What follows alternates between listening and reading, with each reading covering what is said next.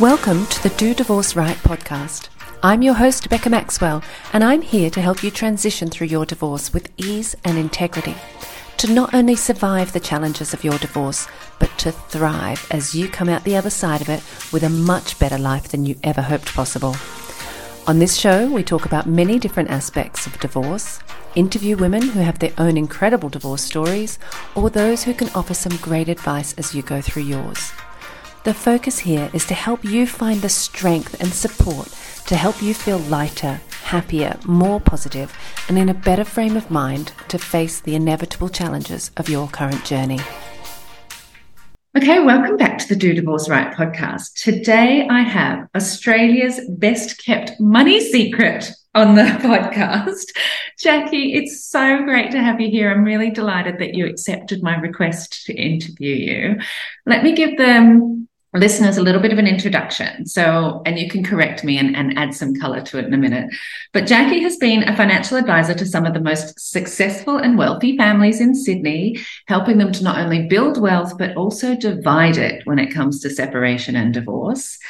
Jacqui's recently put so much of her decades of experience in financial wealth building into a fabulous book called Stop Worrying About Money. And as soon as I saw that title, I thought, I need to talk to this lady. Jacqui, welcome. Thanks for being here. Thanks, Becca. It's a real privilege to be here today. I'm quite excited to talk to you because I want to do as much as I can to help people do divorce right. Beautiful. Oh my God, I love that. Um, listen, I wanted to ask you not necessarily about your years and years of experience because that's less exciting than what drew you to write this book? Great question. And it is apart from all of those years of experience is having so much wisdom. The main thing for me was to be able to share my experience much more broadly. So to be fair, and you sort of called it out at the start, is I've got a relatively narrow audience. And by that, I mean, I have worked with Australia's wealthiest families. So but I've learned a lot along my journey in life, personally and professionally. And I wanted the opportunity just to share it with so many more people. And the best way seemed to be to put it in a book. Yeah, beautiful. Yeah. Great. And you launched just recently, didn't you? I did, uh, May this year. Actually, wow. there's probably a little backstory too that I should share with you, which Please. was after spending a 30 year career in professional services. So I'd been a partner at Deloitte for 20 years and I'd decided to branch out from my career there. And that was at the end of 2019, very timely, just before the pandemic. And I had um, appointed an executive coach to help me work through what life was going to look like after. Yeah. And it really came out of that conversation with her just this incredible, I've got this sort of incredible desire to help people, but there's just only so many hours in a day. And that's actually how the book. I feel the same way. Yes. Yeah. Yes. yeah. yeah. Amazing. So it's through working with your coach that you decided. Does that mean during COVID you put your head down and you put all of your knowledge into this book? Hmm.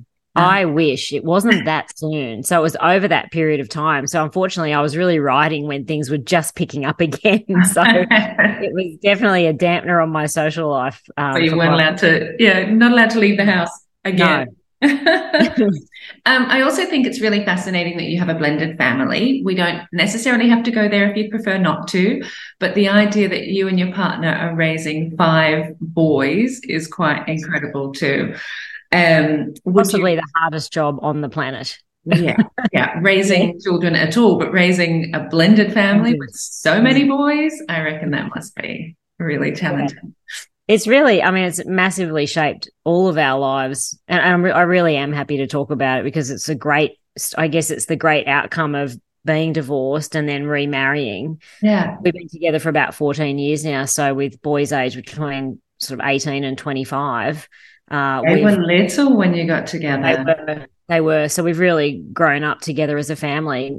And actually, the blending's been probably one of the nicest things about the blending is the relationships between the step brothers is really strong. So, in fact, there's almost better relationships because you take the sibling dynamic out when you have step relationships. They have, for example, right now, my eldest son, Jack, and my husband's youngest son, Max, are both ski instructors uh, at Perisher this season. Amazing. So the young, the youngest one did it, and then the oldest one went. I Actually, kind of like that. So left his consulting career to have a go. And we're, I guess we're encouraging it because we've all just we've worked hard our whole lives, and we're sort of Yeah. saying the kids should have take this time. They missed a bit, a bit, obviously, with the pandemic in terms of their development, but sure. yeah, we came together when the kids were really young. It was really hard. And I would say step parenting is probably one of the most uh, trickiest things that you can do. Uh, I don't know. It's a But so worth it. I look at so much. It um, is hard, but so wonderful. attention. Yeah. I mean, I've spent my time and um, my stepkids probably wouldn't believe it, but you know, when you plan meals, I would always, still to this day, I still try and please my stepkids more, not more than my own kids, but I actually try and think more about what they would like, you know, just to, I guess, draw the family together. Um, yeah. So, and when we all, we've all lived together for a long time. My boys, my three sons were always with us, and my stepsons were half, uh, were on equal shared care Okay. and actually they kind of maintain that into their app. So even the 20 year old now still kind of goes week about, but fits it into his schedule. Um, I'm sure that's tough for them actually when they get older and they um, try and create a level of independence. It's hard. Maybe it's tougher decisions for them. Maybe, but how gorgeous that they have two safe places no matter what. I mean, it's Yes. wonderful to have one, and not all families have that, but to have No, two where they feel truly loved and accepted and able Yes. to go, that's quite a privilege. How wonderful. And look, it wasn't like that at the start. My first husband had uh, quite s- serious mental health issues. And so the arrangement was that the kids would be equal shared care. But really quickly after we went through our property settlement, um, he said he couldn't have the kids. And that was due to health reasons. So, um, you know, I couldn't have uh, fought that battle out in court to actually get uh, the kids full time. And in the end, it worked out that way. Right. And then I had to re encourage him to spend time with the kids. Anyway, going off on a bit of a tangent there. Not at there's- all. That's fine. Like, again, well, that's beautiful that your three have one very secure home with two wonderful parents, and then the younger two have two secure homes and Yes. parents. So Yeah. that sounds great. And, and maybe the upside is that we have um, established a good relationship with my husband's ex wife and her husband. So the kids all kind of, you know, they hang out together at, at, at, the ha- different houses. They, we've been on holidays together, kind of all those things. Some of it might seem a bit weird, but um, now, now you're actually- showing off. there's- but not only is she incredibly accomplished, she's written a book. She's got an incredible relationship with her husband's ex-wife. Yes, yes. You're ticking Yes. all the boxes. But I think on the flip side, I've had the acrimonious um, relationship with my ex husband, and that's really tough. So if you get a glimmer of the opportunity to have a good relationship, oh my goodness, take it. It's Yeah, so much better. And yeah, there's all the little usual, there's reasons why people aren't married anymore or reasons why other people are together. But if you can get past that, um, boy, it's so much easier to, to always focus together on the kids Yeah. is um, And that's exactly why I do what I do. And sometimes I have a little bit of a, a wobble because my relationship with my ex-husband is no good. Like there is there is no relationship there and it's awful. And um and sometimes I think, well, how can I possibly coach people to have good relationships and encourage them to have good relationships? But it's mm. because mine has been so awful. And I know that whatever it takes to make it work and to make it possible, it's worth it. you absolutely have to rise above all of the nitty gritty rubbish to Absolutely. enable it to work. There's lots of things about, um, and I'm, if you listen to this podcast, there's lots of things about my husband's ex-wife that maybe aren't right to me, but so what? Like at the end of the day, all we're trying to do is make sure that we raise five decent sons who are good, tr- treat women well, um, know how to have relationships, try and role model that this. I say to my kids all the time, um, please be like this. if you get divorced, like please talk to, mm-hmm. try and have a relationship with your former spouse, please, because it just make anyway, it makes life. I can't say how much. Well, it's so much easier. So let's talk some about some of your clients then, because you Yes. would have seen the good and the bad mm. of division of assets. Now, is it any uglier when there's high net worth involved, or is it just as terrifying? And you know, I, I would you know? Like, would you know the difference between like the high net worth division? I would.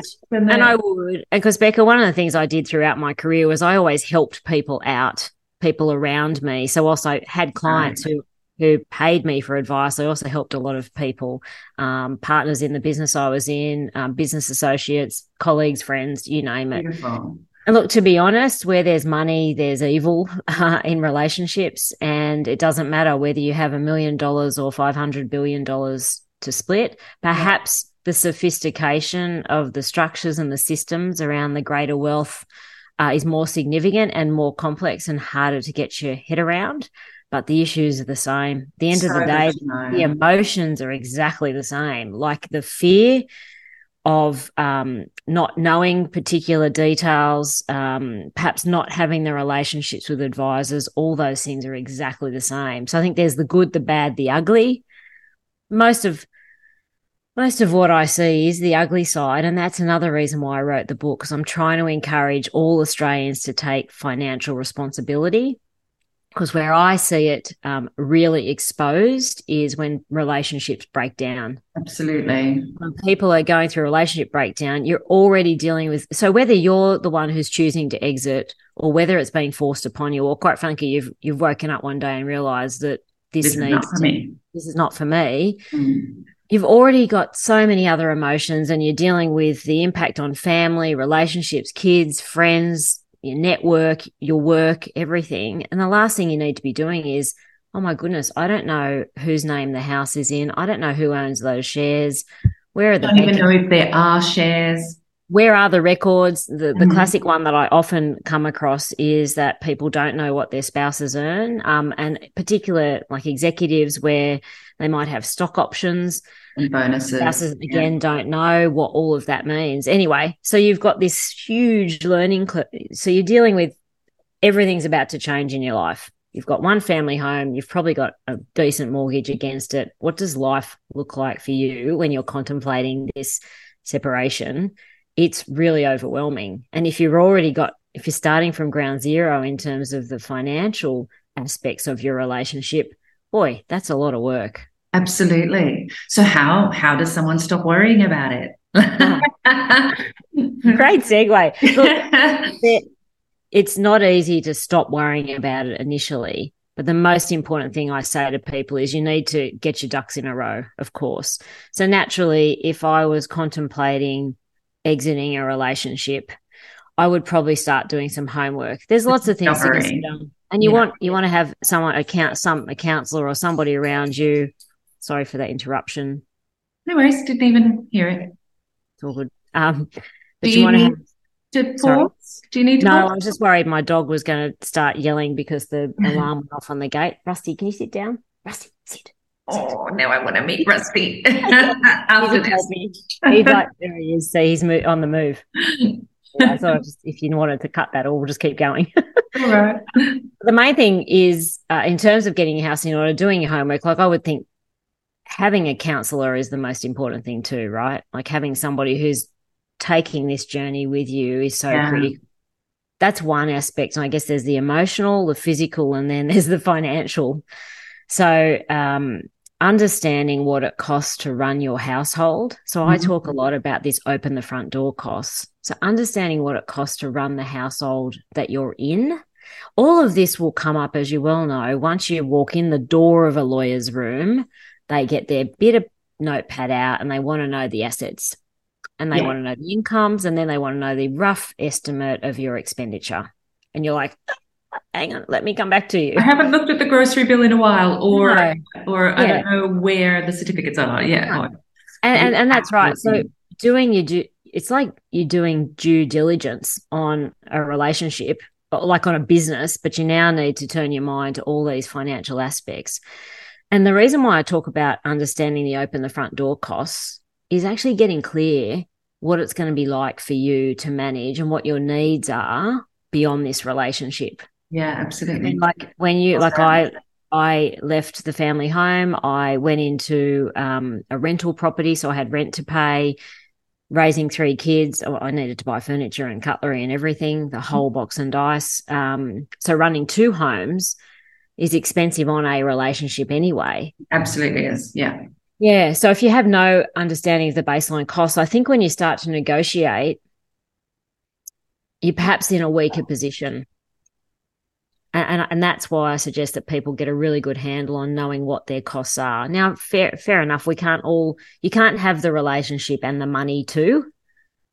There does need to be because one of the things I do experience is that when people are contemplating divorce and they don't want the relationship, but they want the money to continue. Yeah, yeah no, that doesn't quite work that way. And no. look, the courts will do a bit of a job if you end up going down that process of making it we don't want anybody to have to do. No, but, but you actually don't want to be. I personally think the worst thing is relying on um, cash source from a spouse for an extended period of time because it keeps you tied in this horrible um, tug Power of war. Struggle. Yeah. Will the money come? Won't the money yeah. come? And you're you're like treading water in life. And they have some power over you. There's a dynamic there. Yeah. And who needs that? Um, right. We definitely don't want to rely on it. No. It's nice to have. It's good to have some support. You know, it's good to have actually just accountability for your children. So um, somebody suggesting that they do need to pay for for yes. the children. However, relying on that makes you quite vulnerable. Yeah. Um, so we do want to help people create wealth of their own for sure. And I think that's why I say starting with those steps, understanding all of the aspects of the financial the financial aspects of your relationship is a really helpful way to get you to start focusing on what what will this look like for me yeah, as a single yeah. person first um, what what are the n- minimum needs I have, and and if there's kids, what are the minimum needs of the kids that need to be met? How will those be met? Yes. In, in term, if you're working, um, I, I always have. So for me, um, it was just understanding what the difference was in my outgoings now that as a single mum, uh, what what other support networks I needed. So, for example, I needed to have some help at home. Childcare and yeah, what are the costs of that? I had um, what's called a house manager. In fact, retain that right through my blended family because we couldn't possibly run our careers and a household of five boys without full time help at home. It Amazing. wasn't going to happen.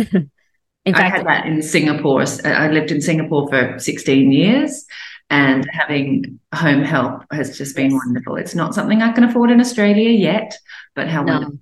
I hear great stories always about Singaporean um, support, actually, which a lot of people love. But they come back here, and it's a massive shock in Australia when you can't. Well, it's it's a full time salary at home of somebody, so it's, yeah. It's, you it's, learn to live without it. You teach your children to do more housework than they've ever done before. They're fine; they'll be well adjusted. Yes. Um, let's come back to these steps. So we were talking about first of all the discovery and really understanding what the assets are, uh, and then we went on to the costs and understanding what the costs of your household are. Can I just go back a moment to the discovery? Um, do you have any suggestions on how can people find out? I mean, I'm not sure if this is your area of expertise or I need to talk to somebody differently about mm-hmm. this, but how would one go about finding where the assets are or stock options, for example? It's a look, it's a great question. And I'm relying on people having some knowledge of who knows that information. So, one of the things I talk incessantly about is a personal finance village. Okay. So, having a group of people around you that is across this information. So, of course, naturally, if there's no alarm bell being sounded and you have an accountant, and perhaps your spouse um, is talking to them more than you are, there's no reason why you can't pick up the phone and say, look, I'm just getting myself organized here. Can you tell me about, you know, Jimmy's options or whatever it might be? Or can you explain those to me? Yeah. But I just talk about personal finance village. For me, what that's about for all of us is having a trusted sounding board or a group of people that we can tap into on predominantly financial matters. So people think about accountants, lawyers, um, yes, financial mortgage advisors, brokers. mortgage brokers, um, buyers agents, that sort of yeah. that whole network network of people. I would probably add into that people like executive coaches or counselors or psychologists because our relationship to money oh, is also quite relevant. Because one of the things that I um, which drove me in part also um, with this title stop worrying about money was financial security was something that i think gets completely blown up when you're going through a divorce. Like you're going through this life, you've bought this home, you've got these kids, and you sort of nicely and just goes, yeah. And then you're like, okay, now no home. uh, half the income that we had, uh, like feeling like we're starting again. gone, they're blown up with lawyers, whatever it might be. So, mm-hmm. um, and we must talk about my concept of um, equal unhappiness. I'm just thinking about that in the context I will write that down. And we will come back. Equal unhappiness is really how I coach my clients when it comes to these issues around divorce and separation. That you need to be prepared for that to get a good outcome here. Absolutely. So, I mean, I talk about there, there is no winner. There's no winner in divorce. It's it's not that if they get the house they win or if you get the children you win there is no winner here so i love the idea of equal unhappiness because it does just set that expectation that yeah, yeah, low exactly stop fighting for the win because there yeah. not one you won't get one no, no, that's 100% right and i've got look i've got a great story on that as well uh, I did meet a lovely lady who um, I met, unfortunately, at the end of the process, who had fought tooth and nail to keep the family home, which was a $15 million property, you know, Beautiful. North Shore, Sydney. Um, but that was all she got. So she couldn't afford to upkeep it? No. No, Not so she had to sell it anyway. Oh, yeah. awful. And I think people get, and oh, so right. this is this is the hardcore aspect, I think, of separation and divorce is that you need to make a decision that the emotional connection to the beautiful family home that you've the blood, sweat, and tears have gone into, that the kids have been raised in. I actually think that it's better to break the nexus with that for the kids because you do want to signal that hopefully you're taking them into a better environment yes, with their parents separated, and hopefully their parents will be happier as well, yeah, separate. Yeah, you almost yeah. want to signal a difference. Agreed. Staying in the family home, I've seen lots of people do it, and I see that it it's great. It's a transitionary thing. It's maybe a three year transitionary thing, but if you fight tooth and nail for that house as the share of the assets. And the other half walks away with the cash and the shares and whatnot, and you get the house. Yeah, exactly. How do you live? Yeah. You can't afford to pay the council rates. Also, it's not great for children to see the other person in a small flat if you've got this big, beautiful $15 million home. Not necessarily that's how it would play out, but agreed that this lovely idea of signaling a positive difference. I remember when we spoke to the children, when when we separated, my children were two and four, two and five, like really, really little. And we, we, both agreed beforehand how we were going to talk about it and what we were going to do. So we'd done the work behind before the conversation. And we were able to say to the kids, you know, daddy's moving into a house that has a condo that actually has four pools. And isn't that incredible? And mummy's yes. moving into this condo that you already know people who live there you know and when they when they saw their new homes for the first time there was a dollhouse there and there was a truck there and like there were gifts in the homes it was like this really positive like i get two houses now you know and i get two you know and happy yeah parents. some of our kids still talk about the, the lots of presents at christmas one yeah, of, one right. Of, I get two Christmases. This is, such a good deal. We get two lots of everything. Yeah, exactly. Don't get used to it, children. no, no, exactly. Yeah, exactly. Um, so I love that signaling a really positive difference. Um, yes. And your story about the the client who got the house but wasn't able to support it, like that is that is not. No, and that and that would it's not. And that would also be a sign that perhaps coming back to that personal finance village, that the sounding boards or the people she had around, and it was a woman yeah. in this case, people she had around her weren't actually recognizing. And this is the thing you need to be looking much further forward when Agreed. you're going through the process, right? Because there's a point in time, hopefully, where um, the kids are older, like mine are now, um, and there's not really an ongoing, well, there's no no financial um, relationship at all with the other parents. Yeah. Um, but there's contributions you make to kids in different ways. Things shift quite monumentally um, as you move on and you become very independent. And your life is your own in, in your new marriage or new relationship or single, whatever it might be. Yeah. Um, and it feels like it takes a long time, but then all of a sudden you're looking back and thinking, gosh, yeah. I'm done. Like this is good. I'm no longer attached to that relationship. I'm not worried about his financial contribution to my living day to day. In the thick of it, it feels scary, right? You're attached to having child support or, you know, sharing financial responsibilities with that person. But over time, it's such a lovely relief to realize you don't need that. You don't no, and I, and I think you can begin to set new financial goals yourself. Yeah. And they might like I joke about responsible I joke about in my book, you know, when you you're setting up for the first time again yourself as a single parent. Yeah. Um, IKEA becomes your friend, you know, because you've got to furnish things and you want to do it cost effectively. You don't need to blow everything because that's the other thing. Setting goals for yourself is quite different to setting goals with someone else because you've got more views being, you know, taken into the picture. yeah. And the reason why I keep talking about the personal finance village is to try and remove as much emotion from these decisions as possible because this stuff is really hard. yeah. And so you want, uh, and you can have, it, sure, the sounding board doesn't need to be a paid accountant or a paid lawyer. It could be a family friend who is qualified in these particular areas, who's happy to have a coffee with you. And you can say, look, this is what I'm thinking about. What do you think? And trying to step away from the emotional baggage, if you like, of the relationship and perhaps your history with money, because our relationship to money factors in pretty heavily here. And that's why I talk about that sort of financial security for me was always really important. The first thing I did, actually, which I, mean, I guess I'm an accountant, so I kind of got a high, high advantage here, but I went out and made sure I my all my life insurance was at the right level so Mhm. that if something happened to me, the kids would be looked after. So I redid my will and made sure that my life insurance was all intact. So, because, you know, once you start to move down the path of then buying yourself a new house and taking on debt and all those things, it's overwhelming when it's just you. Absolutely. I know their dad's out there somewhere, but what I just I just need to make plans for our children because someone needs to. Yeah, my ex husband could have been doing it. I don't know, but you're not going to talk about those things anymore.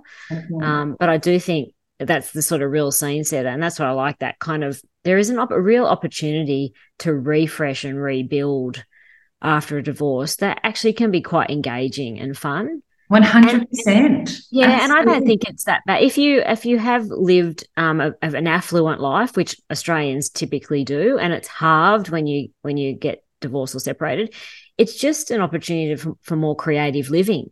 Because the other thing is, you know, um, something as simple as leaving work early one afternoon to pick up the kids and take them for an ice cream, which isn't going to break the bank, but you never did that in the marriage it's just something it's a real pleasure and it's kind of creative because it's not something you'd normally do other people Yeah. might do it i never did but just being able to bust out of the sort of routine of the married life actually can be a really nice thing for you and so you want to take the pleasure or joy in those small things For sure. One of my favorite areas of coaching people through separation and divorce is helping them see the positive the positive options of building a life that's all their own. First, they have to get through the the grief of the, the marriage breaking up and being able to forgive and let go all of the baggage that comes with that. But at some point, there's like just this glimmer of, oh, this could be quite fun building my life my way. Um, but there is obviously a lot of fear and worry around money.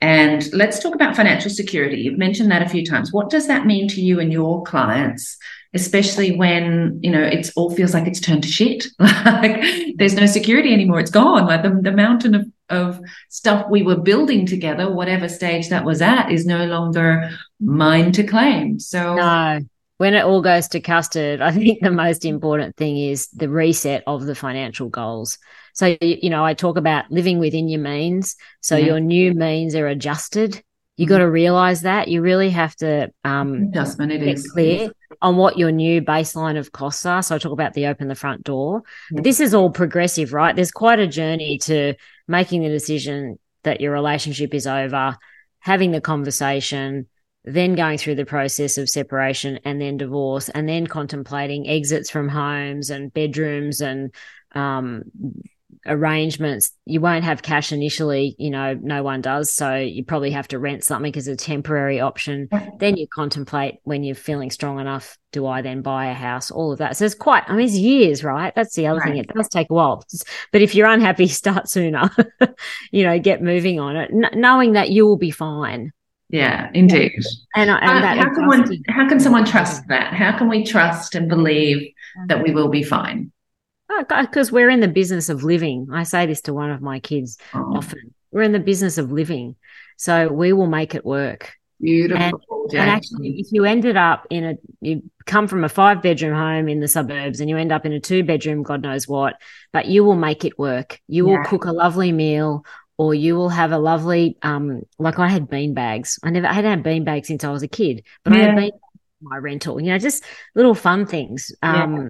Had cuddly toys. I mean, the kids were younger then. Um, there were little things like that that we'll be able to do that just brought that little bit of joy. And if it just extremely resilient humans, aren't we? Yeah, we just as yeah. you know, extremely. And, you know, the Friday night movie took on a whole new and and funny. I'll, I'll share this with you, which is not so much about blended families or divorce or anything, but when we were coming out of COVID, one of my sons, who's a mad um, follower of, um, oh gosh, uh, the all of those movies, uh, Spider Man and the Avengers, or all of that, right. that whole franchise crew.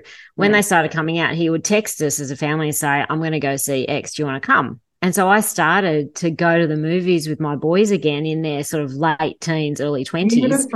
It's just a, and that was just a real pleasure, and it's something yeah. we hadn't done for a long time. And I found being at home as a single mum with my boys, just those little bits of choosing a movie together and it was anything it didn't matter but we just sat, just it seemed like i was able to be more present yeah. as a divorcee. Yeah yeah yeah. I agree. Really. Um and anyway you want to take those opportunities but you will be fine i think is the bottom line here. Beautiful. I love that. But you do need to reset financial goals becca and i think for people to say here's what i earn here's what my outgoings are first what are my goals? For example the first thing might be i'm going to take the kids on a holiday now. Yeah. It may no longer be the splashy trip to Hawaii or even Fiji. It might be a car trip to Orange. I don't know. Yeah. Doesn't matter, but you'll find the joy in actually planning that and taking the kids somewhere they haven't been, you know. And yeah. if there's a school there, even better. um, let's talk about values a little bit because when when we set goals, one of yes. the areas that I work with clients is to help them revisit their values and actually revisit their strengths as well. Because values that you have in a partnership may be compromised because ultimately you're, you know, it's the, the, family values. But then when you're on your own again, it's worth revisiting and deciding, well, actually, what's important to me? What do I want to create my life to be around? And do you find do you work with your clients then or do you find that values are an important way to towards setting goals? What what are your thoughts around that? Yeah look i i think it's really critical to understand what your values are. It's more like what are the principles i live by. Mm. and i i do get people to reflect on that more in the sense of what's going to be unique or special about this next part of their journey in life really. So what are the things that really mattered to them? And sometimes they are quite significant things that have caused relationship breakdown as well. So, how do they structure their life around um, those particular values? And, and look, it could be, and the other thing is um, lifestyle. There's a big part of your value system, right? Yes. I think it does shift as well. So, you think of the spend, I talk about relationship to money all the time. So, what's your money story? And this goes back to, for example, when you're growing up, did your parents save? Were they spendthrifts? Uh, how have you acted as an adult? How have you role modeled in the relationship around money to kids as well?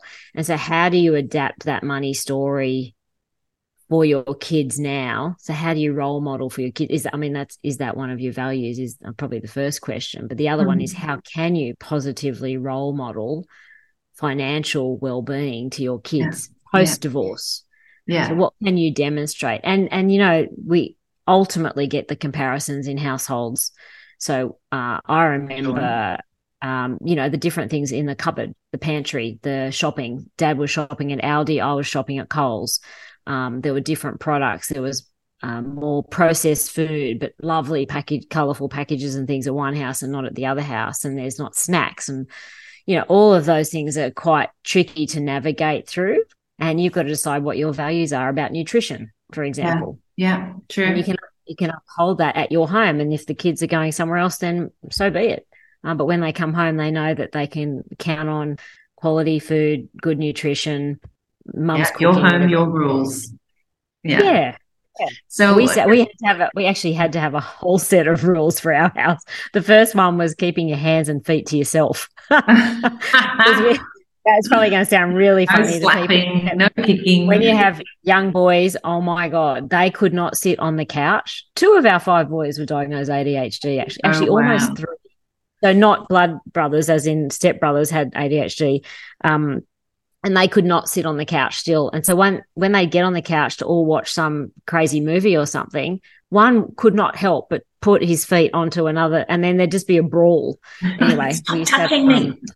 Um, positive was it the, the three the positive parenting program. We spent a whole lot of time getting to, in terms of blending, working out yeah. how to raise these boys in a relatively sane environment. Yeah. Yes. First rule was um, yes, hands and feet to yourself. To yourself. We had, it reminds me of a story when my children were really young and I yeah. screamed at them. We were in a very public place and I was yelling out, What's the number one rule in our family? And they run, they turned around and were like, No licking. oh. Can't believe That's I had funny. to say that out loud. I think ours was probably okay. Licking each other, like just trying to piss the other one off, right? yeah, yes, yeah. I love that. Okay, well, yeah, ours was just couldn't help them keep their hands and themselves. it's so funny. And be kind so was our other one because we had to say be kind. Be kind. Absolutely. Kindness and, and adventure are, are values yes. in our home, right? So yes. that helps. How that impacts financially is we won't spend on eating out very often. But if it's a weird Cambodian restaurant that we haven't tried or a Nepalese restaurant, then that kind of plays into adventure. So right, we're going on an adventure. We're going to Nepal this week. Um, and that's how we, you know, if we can't get to Nepal, and I actually was there in April and it was phenomenal, but the family wasn't there. You know, if we can't afford those great big adventures, we find ways to still bring that into the family um, I love that. That's like the, you know, think of the things that happened during COVID. It was like the picnic at home thing. Yeah, exactly. You've got um, kids to bring them in. Everyone makes something and you all sit down together and eat it, whatever it is, whether it's popcorn and Kit Kats, who cares? But um, somebody makes pesto toast or pasta and somebody else makes um, some other dish, you know, French yeah. toast, whatever it is. It's yeah. fried eggs, scrambled eggs uh, it's nice to be able to bring that together. And again, it comes down to what your values are and what you would like to create. Because I do say it's this you're recreating a new beginning for everyone, not just yourself. Yeah. yeah. And there can be uh, that can be fun and engaging. For sure. Uh, but, but, it's a real rebuild, isn't it? yeah, it is. And it's a and it's a mindset shift too from the from from seeing what you've lost from focusing on what was to focusing on what can be and what you're building. It's a it's a real mindset shift and it's wonderful when you're able to take ownership of that and decide make that an active decision. I'm not going to worry or reflect on what i've lost or make that my primary thought you know yes. share but instead i'm going to start focusing on what we're building and what we're creating that's not the same as grieving. Yes, you need to grieve, but it's what are you focusing on? What are you actually, you know, how are you going to spend your mind share really?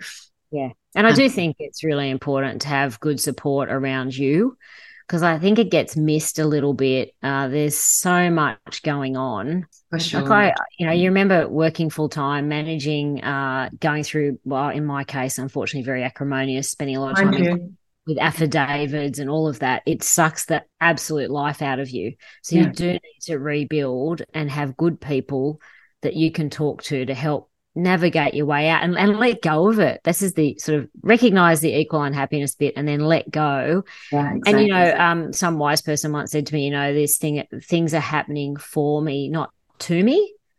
So yeah. this is happening for me, not to me. It's actually a really nice way of saying this is all like I couldn't be happier today because of those changes that I made sort of 10, 15 years ago. Um, but at the time didn't feel like it.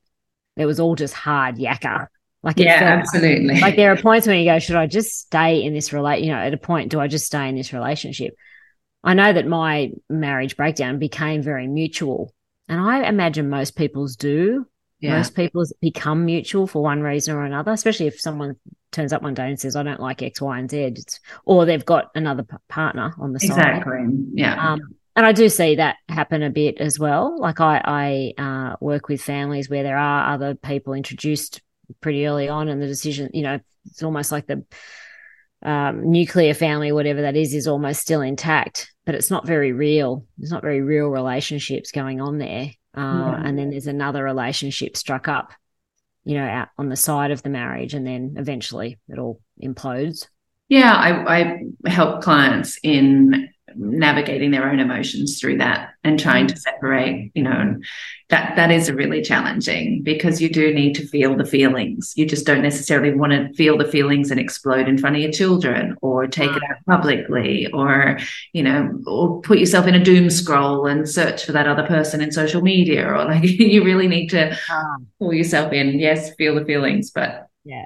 The stuff i mean the pain and suffering is pretty extraordinary when i think about it. In fact um I just remember, you know, for example, you get phone calls too from your ex partner when the kids are with you, when you do want to have that blow up and you get off a phone call and all you want to say is what an asshole or yeah, whatever it is. Yeah.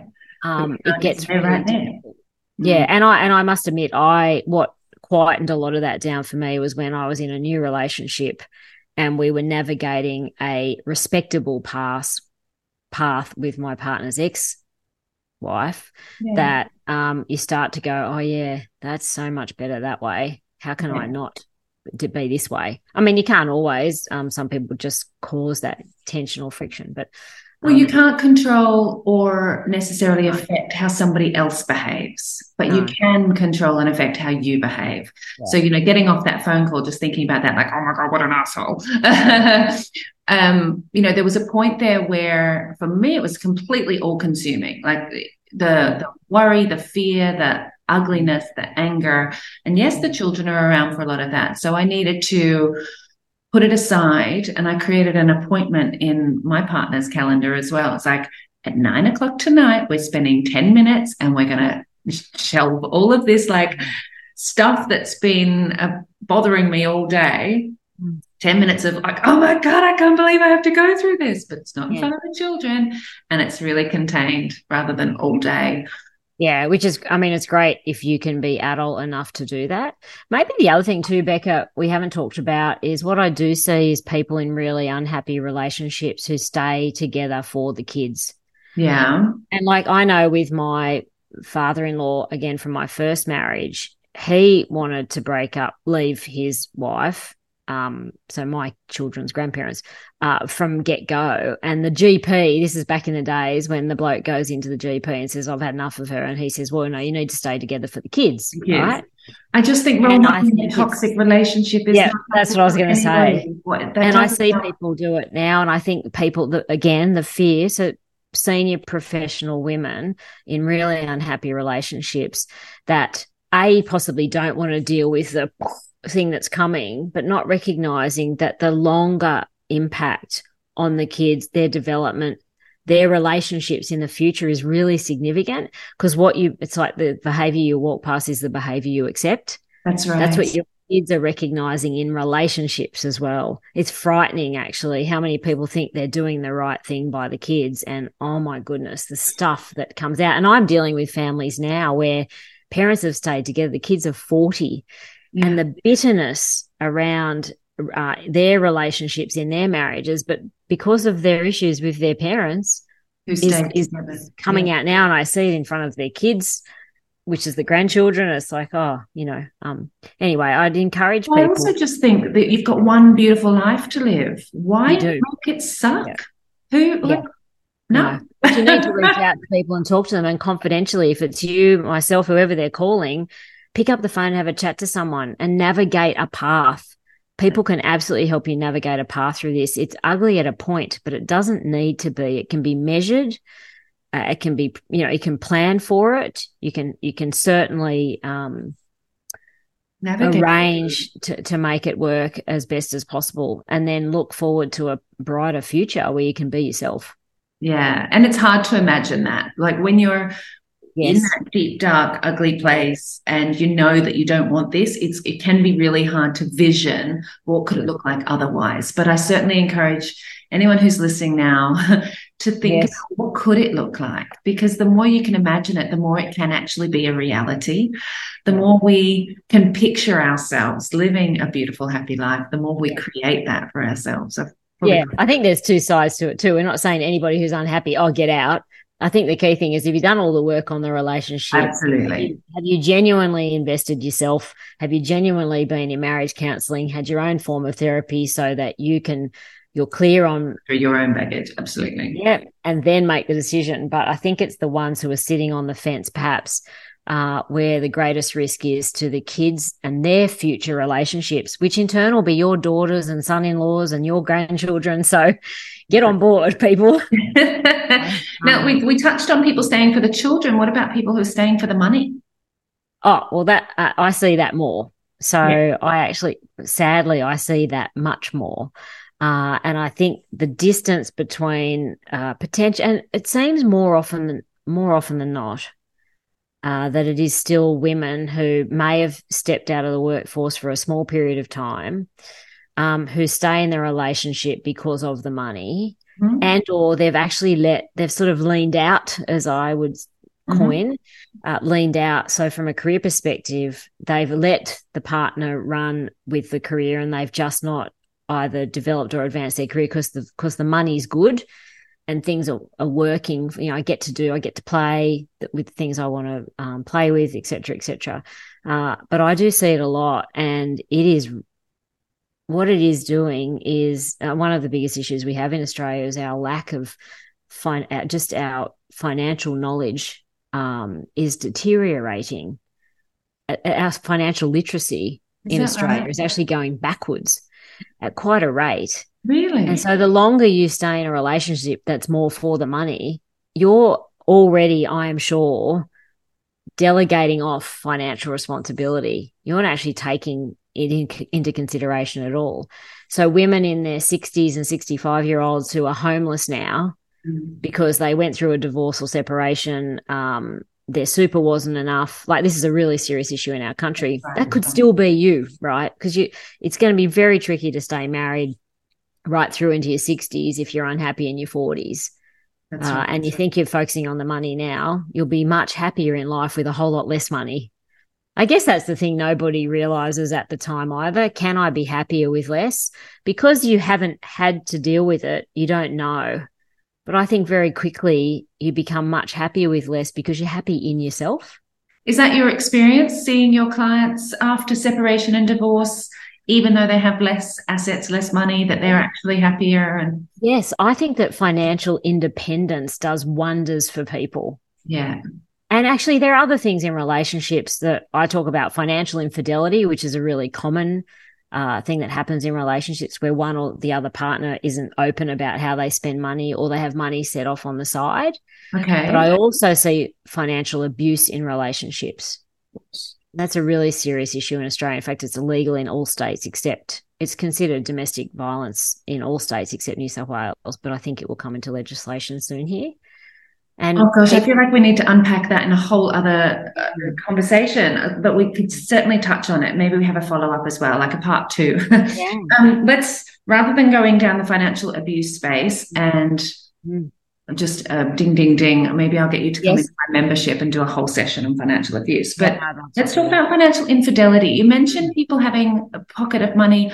Yes. I always, like my mum has told me since I was little, always have some runaway money, and I have no yeah issue with that. So how I've got how I've got a great story.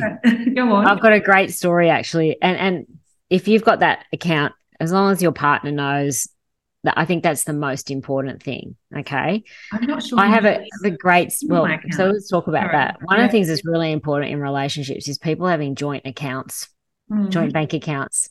And there is some statistics that will demonstrate that people who have joint bank accounts, relationships last longer than those who don't. okay. um, if that's if that's anything to go by. But financial infidelity occurs when people in relationships aren't open about their spending habits, their gambling habits, could yeah. be their drug habits, um, could be another account, could be an extra credit card. Um, it's like, you know, when you're at home and the door keeps ringing with packages arriving and you didn't order them and like at what point in time has there been alignment in your household about our spending? Okay. So it can be small, but at some point, if you've set a financial goal, which is we're going to be mortgage or debt free by a certain date, or we're not going to rely on credit cards or whatever it might be, and how do you outside of that goal? Then yeah. you keep looking at the bank balance, going, God, geez, honey, what? We just never, we can never seem to get there. One of the things I talk to my clients about uh, in the separation piece is agreeing that level of expenditure without uh, the other person's permission pre asset division. So one of the separation agreements needs to include how much can you spend without asking the other person? Right. So can you spend $500 on a handbag or out of your joint bank account or out of the assets that you've created together? Or do you need to be able to ask for, you know, $50 for some makeup? Like where is the level? Mm. Um, because agreeing that before the division of assets means that you're not going to make you're not going to let them make irresponsible decisions and you're not going to be allowed to make irresponsible decisions that reduce the pool of what is ultimately going to be divided anyway. Yeah, so I think that's a great point, Becca, yeah. because you come back to saying what what are what are my needs?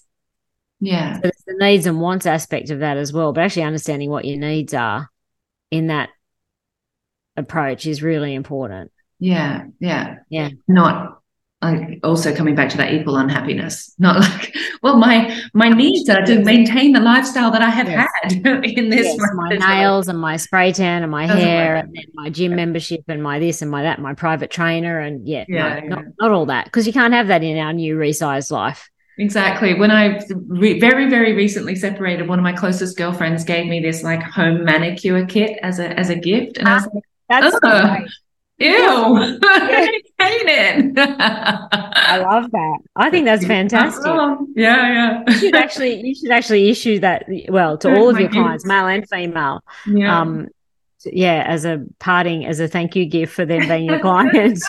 Here's, here's to your new life. Yeah, exactly. No more, no more expensive manicures for you. Do it yourself.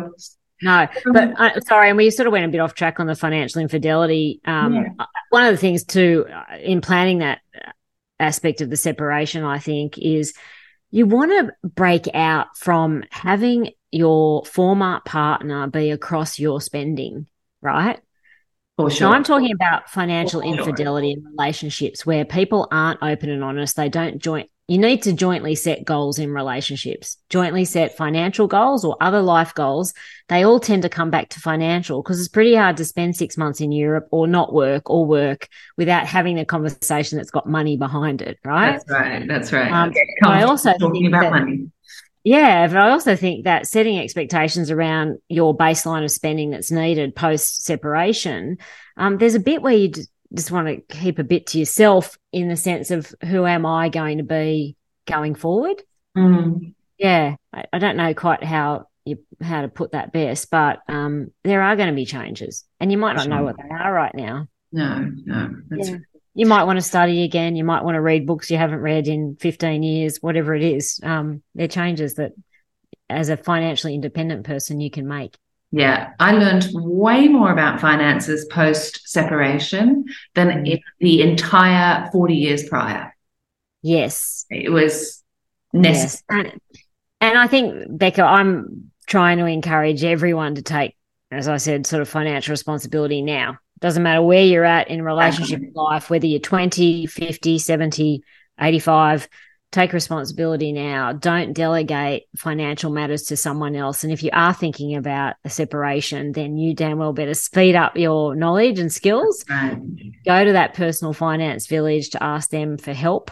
Um, to make sure that you've got all your ducks in a row about where things are at, because you or can create get that personal finance village if you That's haven't. Right. Speak That's to exactly insurance right. broker. Speak yeah. to your yeah it'll feel uncomfortable at first. It's like buying your first car or buying a second hand car. The first time you've done it can be really overwhelming.